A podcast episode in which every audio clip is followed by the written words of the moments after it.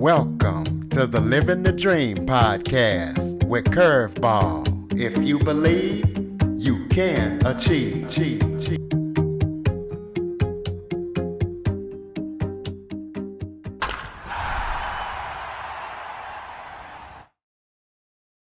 Hello and welcome to another episode of Living the Dream with Curveball.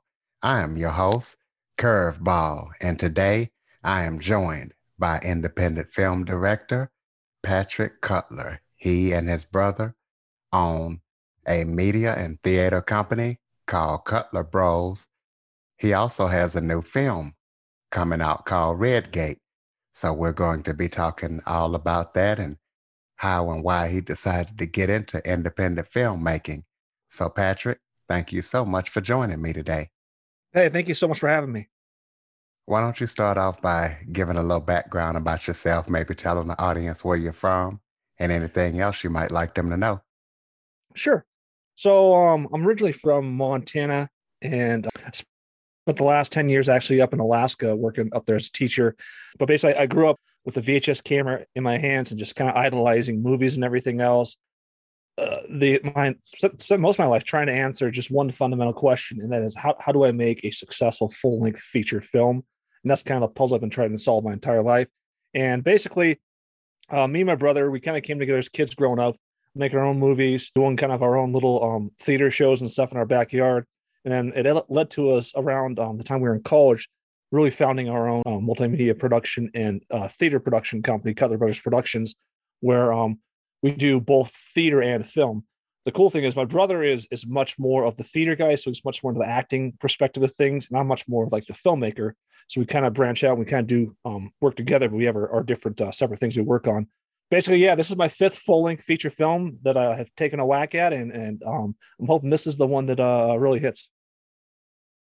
Well, before we get to talking about Red Gate, let's talk about your other four. Kind of tell us the titles and, and what they were about.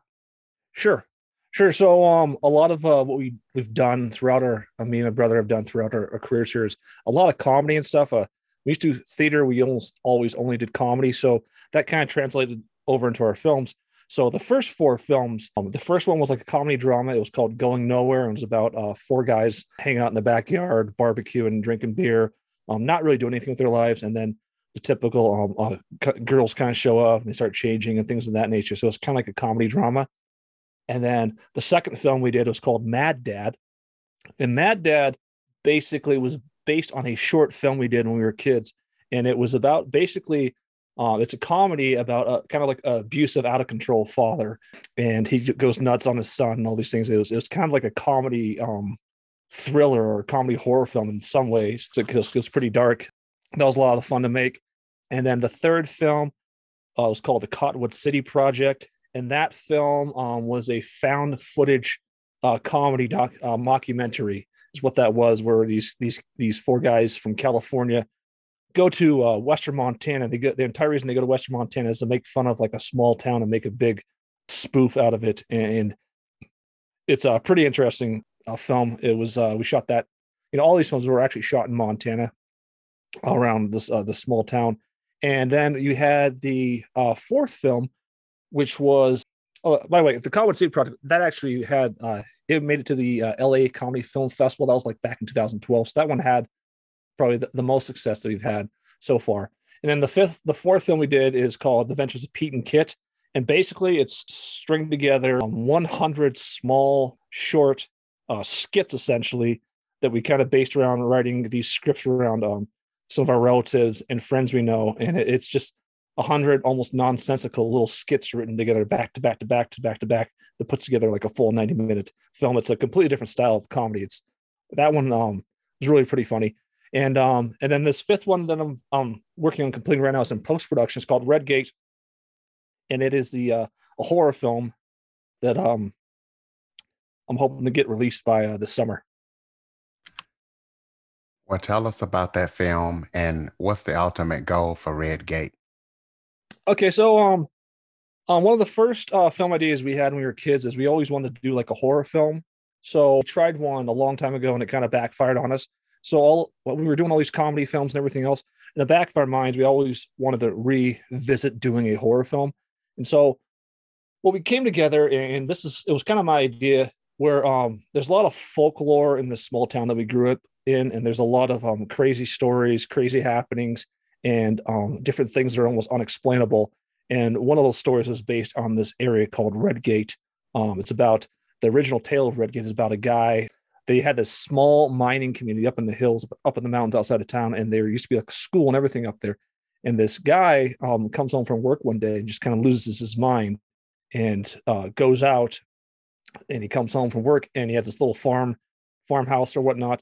And when he gets home from work that day, he he kills his wife and his two kids, and then he takes their blood and he paints the gate of their uh, estate there, their farmhouse gate, red. So that's where they called it Red Gate.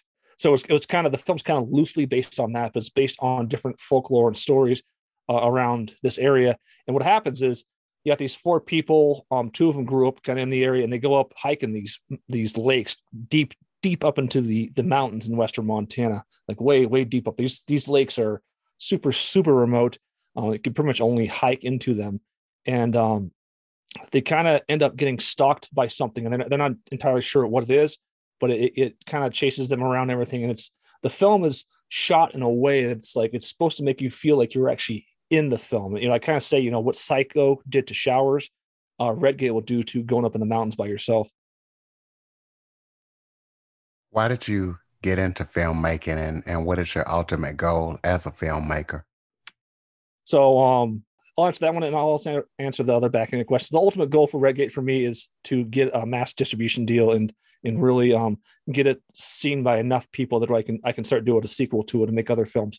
Uh, the reason that um, I originally got into filmmaking was I was a kid, and um, my parents had this V H S camera, just like a lot of people did back then in like the eighties and early nineties. And um, they were just filming home movies and stuff, and they had it out, and they wanted my brother to uh, hold it, because the camera back then for a kid is this kind of heavy V H S camera. And he was holding it, trying to film, and then I, I grabbed it one day and was was filming my parents, since they want to be on camera, since they were always filming us. So I grabbed it and I started filming. I was like, man, this is really cool, actually. This V H S camera thing, I don't know what it is about this, but I, I really like this. And I was already into like a lot of movies and stuff. So what we did was I started taking that camera, and me and my brother, we started doing just short little films and stuff like that. So it just, it kind of grew out of nowhere. Just, you know, a lot of things in this world people find themselves passionately attracted to, and they can't necessarily explain why, but um, there's always like a back end story to it. But uh, since since I picked that V H S camera up as a kid, I just I just felt like this is what I want to do. I want to be a filmmaker. I want to make movies. I want to do films. Um, that's that's what I want to do my entire life. And my ultimate goal, you know, is is to be um one of the best known filmmakers on planet Earth, and have, but have that impact on the uh the film, where it's like, you know, almost like a Stanley Kubrick type impact, where it's like, man, if you saw a Stanley Kubrick film, there's all these conspiracy theories, and because he shot these things so uniquely and so different. Is so my my ultimate goal is is kind of up there, to, to bring something brand new to the table when it comes to filmmaking. How do you choose your actors for your for your films? What do you get your actors from? Are they locals or some kind of other pool of actors? Um, mostly mostly it's been locals. I'll say this, like, so we started out with just purely locals, but then we started doing theater and stuff, and we we got involved with a lot of different actors and actresses all, all from all over. And when you do theater, you're able to kind of train your actors in, in how to act and in acting skills. So then once you kind of train them up and then your plays and stuff, you can then take them and put them in your movies. So you got a trained actor ready to go for your film. So that was kind of one of the processes we used. We've also hired professionals from different parts of the world. Like, we've had people come down from like New York or Pittsburgh, uh, all over Florida, and they'd be, they'd be in our plays, and then they do some films with us. So a lot of, um, when you do, I would say this, when you do theater and, and film for a while, you tend to build up like a lot of different connections and things. So I would say right now we have, we have a base of a list of actors and actresses where I'll put out an ad these days. I'm doing a short film here coming up this month, and I put out like an ad on Craigslist, and I'll see if I can get anybody that wants to do it. If I can't get anybody professionally that wants to do it, I can always go to my base of actors and actresses that we have kind of built up over the years. Since you guys also do theater, do you have any plays that you want to talk about? If so, let us know about them. yeah, we have a play coming up. I'll just give you kind of a, a roundabout uh, way of our, our schedule coming up here. We're, we're doing a play next weekend that we're producing, and it, we're doing Robin Hood.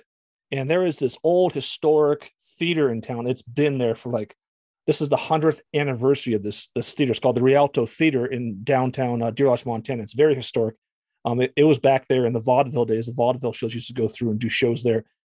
Robin Hood was one was like the first play done at the theater. So for the hundredth anniversary of this theater, we're doing Robin Hood next weekend, um, which is going to be very cool.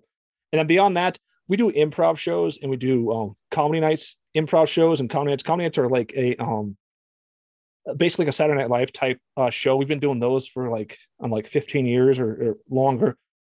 And those shows are like Saturday Night Live type shows. And what we do with the the originally produced shows, Um, that we don't have any copyright bounds to or whatever, we'll stream those on our Facebook page. So if anybody ever wants to come check out, you know, Cutler Brothers Facebook page, we, we stream our comedy shows all the time on there. But um, that's kind of mainly what we do. We do comedy shows, and then we'll do some big plays coming up on the summer. We've had to, like everybody, we've had to really adjust our summer schedule this past year and, and this upcoming year due to due to uh, coronavirus and what our limitations will be with that. But I have heard that Broadway is opening back up in May, so that is uh, some very good news. Have you ever been to Broadway, or, or you just been kind of around your state and town? I um I've traveled a lot. I haven't personally been out to Broadway. Um, my brothers, they went out there to New York a while back, and they actually hit a snowstorm. I think they got canceled. They were going to go see Misery. I want to see on stage, but the snowstorm hit and they couldn't do it. I think I think my brother though, my brother, my main brother Kelly, he's seen a couple shows on a couple trips to New York. Me personally, um, I mean, I've been. I've actually, this is the first time I've been, been back in Montana in like twelve years. I've been traveling from Alaska to Pittsburgh, and then I was traveling all over the Northeast for a while. Yeah, I, have, I haven't personally seen a show on Broadway, but I have seen shows from other places, like out of town, some other pro, uh, professional production companies. I've seen some of their shows. Walk us through the production process of Red Gate. What is that like? And just kind of tell us about what it's like to produce a film like this. All right, Red Gate. Um, like I was saying, like I like to do um, different styles and different filming techniques.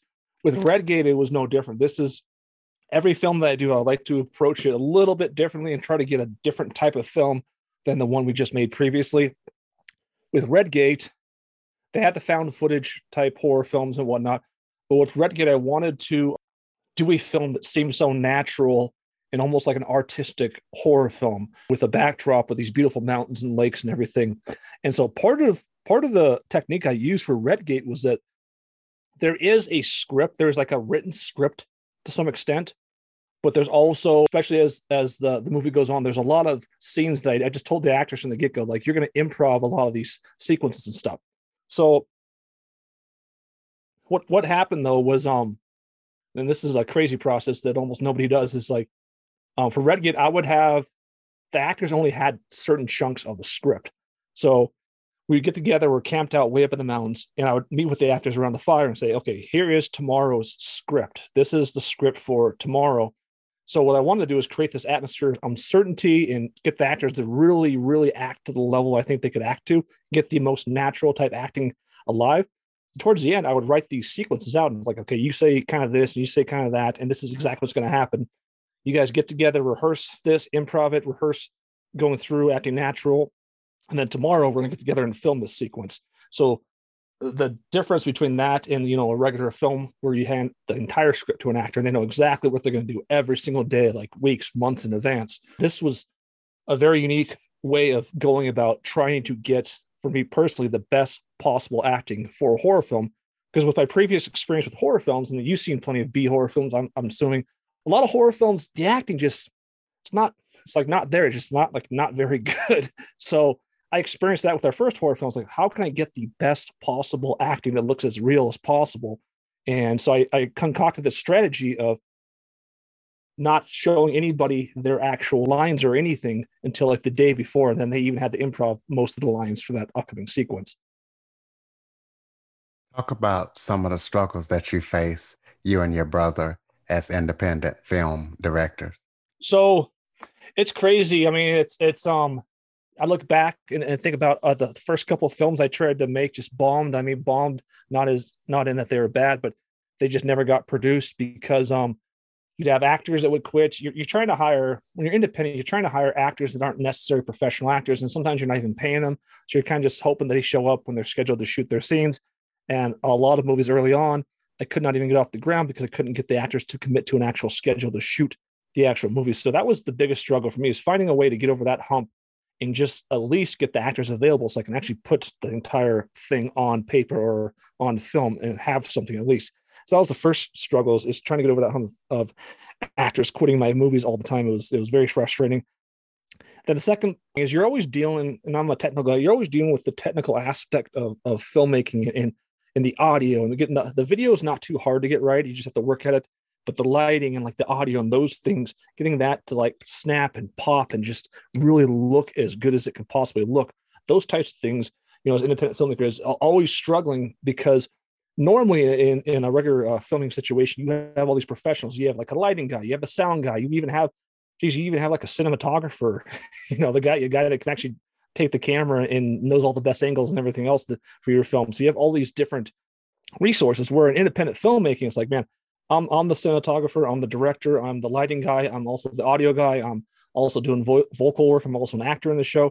So that that would probably be the, the second biggest hurdle. And then the third biggest hurdle by far is, once you put in like hundreds, sometimes thousands of hours in these films, trying to get your film just seen by people, just distributed, even if even if you don't make any money off of it at all, just trying to get your film distributed is the, the so it's it's such a difficult thing to do. Um, that's why with Red Gate, um, my strategy here is, you know, I'm trying to promote the film right now before it's finished. And then hopefully there's enough promotion behind Red Gate, enough awareness that I can, if if everything does not work at all, I don't get a distribution deal, nothing works at all, I can at least self-distribute it myself. What motivates you to keep on keeping on as a film director? That's that's a really good question, because I mean, as, as film feels like sometimes we don't actually choose our career paths, it just it chooses us in little ways. And that's kind of how I am with uh, filmmakers. I, I've gone off and on because like the, the ups and downs, and you never, if you're really an independent filmmaker, a lot, most of the time you're not really making money off of it or anything, but you really just love to keep continuing on with it. So I've, I myself has taken, taken a lot of breaks between filmmaking projects and focusing on other aspects of my life uh, to improve on. But um, it was, you just, you just felt passionate about it. You felt like alive. It felt like, man, I love doing this. I mean, I might not get, make a single dime off of doing this, but this is something that I just love to do, uh, love to be a part of. And it's, it's, it's hard to describe that, because, you know, you just have it in your heart that like, this is what I am. I am, I'm a filmmaker. This is what I'm about. This is who I will always be. You know, you just hopefully, you know, at some point you break through that wall and you can actually get paid full time as a filmmaker. But, um, the thing that keeps you going is just, just your love of just doing it is, is the thing that keeps me going. Why do you feel like Red Gate is different than any other horror film out there? So that's a good point. When I uh, first started really creating this, this project, that was, I was, I was going through different horror films, different genres, different things, and, and thinking to myself, you know, how can I make this not the same old um, scare surprises every two seconds, same old film that you've seen a thousand different times. It's just different horror movie characters or whatnot. How can I make this um, completely separate from the pack? And so that's why I started researching a lot of horror films. And I went back and uh, some of these artistic films I used to watch. Um, there's a film uh, by Gus Van Sant. It's called Elephant. And it, it it's about the Columbine shooting. And they do this, he does a, a remarkable job on this film that, that makes you feel like you're watching it unfold live. Like you're you're there with these people watching it unfold live. So that was kind of like my angle with Red Gate. Like, how do I make this uh, an, an inclusive, very inclusive? Like you're not just watching actors on stage, but you're you're there in person. And the cool thing is, I got this super wide um, cinematic lens, and we're in this area. A lot of people that haven't been to Montana, they said when they finally cross over the border to Montana, they almost have like vertigo because the the sky is so huge. That's why it's called Big Sky Country. So like. You're up there, imagine you're up there and there's this ginormous sky, these lakes, just endless amounts of scenery, and nobody can hear you scream. Nobody knows you're up there. If something goes wrong, you're you're kind of, you know, you're kind of screwed. It gives this wide open, like the opposite of being claustrophobic, where you're trapped somewhere. This, it gives this wide open feeling like, man, anything can happen. Everybody's at risk. You know, something's going to happen. But it does it in a way that it makes it feel like you're watching it live. Like it's, it's, it's, it's unfolding live. You just don't know what's going to happen. But um, like a film like Red Gate, I would like to see it played in like an IMAX type theater, because it's scenery and the way I shot it, it's it's so uh, beautiful. It's it's shot in such a way. It's it's it's very well shot. So um, but yeah, that's what's different about it, though. It, it makes you feel like you're actually in the film, watching it as it unfolds. What advice would you give any independent filmmakers or theater people out there that are trying to make it just like you are? What tips and advice would you give them? Um, I would say the biggest piece of advice that I wish I would have given myself a while back is like set set like a goal. Set any goal. Like I, I, you're gonna hit your goals no matter what in life. That's that's my what I believe personally. But um, a lot of times I would set a goal and I'd be like, man, I just want to do, want to complete one independent full-length feature film. That is my goal. That is all I want to do. And so I was able to achieve that several times. You get, I'm a big believer is you get what you ask in life. So I never personally asked to say, I never said, I, you know, I want to make five million dollars making a film or anything like that. I just said I wanted to make films. So, I mean, I said, I, I didn't care if I made X amount of money or anything. And whatever you say, when you believe in that, that is where the road will eventually take you. Cause you, as a person, as a human, you're shifting and you're shaping your own direction. So I would say set a goal and say, okay, I want to be like Arnold Schwarzenegger back in the day when he was over in like uh, Austria or whatever. He set a goal. He wanted to be the biggest film actor for blockbusters in Hollywood for action films and everything. He set that massive goal and he just went at it every single day. And eventually he hit that goal. But if you, um, if you set a goal and it's like, um, if you don't have any goal, you don't have any purpose, really, you're just kind of doing it for fun. Those are the, the type of results you're going to get. You're just going to have those type of fun results, but set a goal and then see, try to track down the exact amount of effort and hours and everything you need to do to reach that goal. But once you set a goal for what you want to achieve, then there, there's nothing really stopping you but yourself. If that makes sense. It makes perfect sense. Well, do you like horror films? And if you do, what's your favorite horror film? Uh, yeah, I, I do like horror films. As a kid, a lot of my filmmaking started with watching those old Jason Voorhees movies. It's like U S A Up All Night and they're they're killing people, and those Friday the Thirteenth movies. I, I I love those films. But as you know, as anybody, they start out with uh, on a certain level what they like as a kid and stuff. Then you kind of graduate to another level, another level, to where on um, these days the the cheap scares types uh, horror films don't really attract me that much anymore. I'm more of like I like the psychological aspect of horror in in, in that nature. So like for me personally, like. Man, that, that first Saw movie, I just thought that was so good. Um, it was it was so creepy, so good, so weird. So I would say uh, Saw, the first original Texas Chainsaw Massacre, kind of had a style that I was kind of shooting for with Red Gate, where it's just weird, bizarre, in the middle of nowhere. You know, yeah, those would be like kind of the top films I would say. Is like um, Hellraiser was great, kind of those unique type of films. They they bring something different to the table. Texas Chainsaw Massacre brought something completely different to the table. I thought Saw did the same thing. Uh, they had like Paranormal Activity and whatnot, but um, I would say Texas Chainsaw Massacre and um the Saw movie are kind of some of my more main motivating uh, films for me. Tell the listeners how they can watch your films. Give out contact information, all your social media platforms. Tell the listeners how how to connect with you. All right, so I'm on almost every social media platform, like seven to ten of them, and I'm I'm on there every single day. So the best way, whether you're on Instagram, whether you're on Twitter, whether you're on Facebook, go on and search the hashtag RedGateFilm. Again, that the hashtag is RedGateFilm. Search that hashtag, and I am posting updates constantly to what what's going on with the film. I'm showing you behind the scenes stuff and stuff that I'm working on with the film. Um, I'm I'm releasing. Um, I'm doing a, a series of short films to tell the backstory of Red Gate from the killer's perspective. These are getting very, very good. Um, so hashtag Red Gate Film. Also, if you find me on Twitter, you can go on Twitter, you go at Red Gate uh, Film, or you can go at Patrick W. Cutler, because I'm on Twitter all the time. So that's at Patrick W. Cutler or at Red Gate Film, or just hashtag Red Gate. Red, sorry, hashtag Red Gate Film. Do you guys have a website, or how can people watch your films if they want to?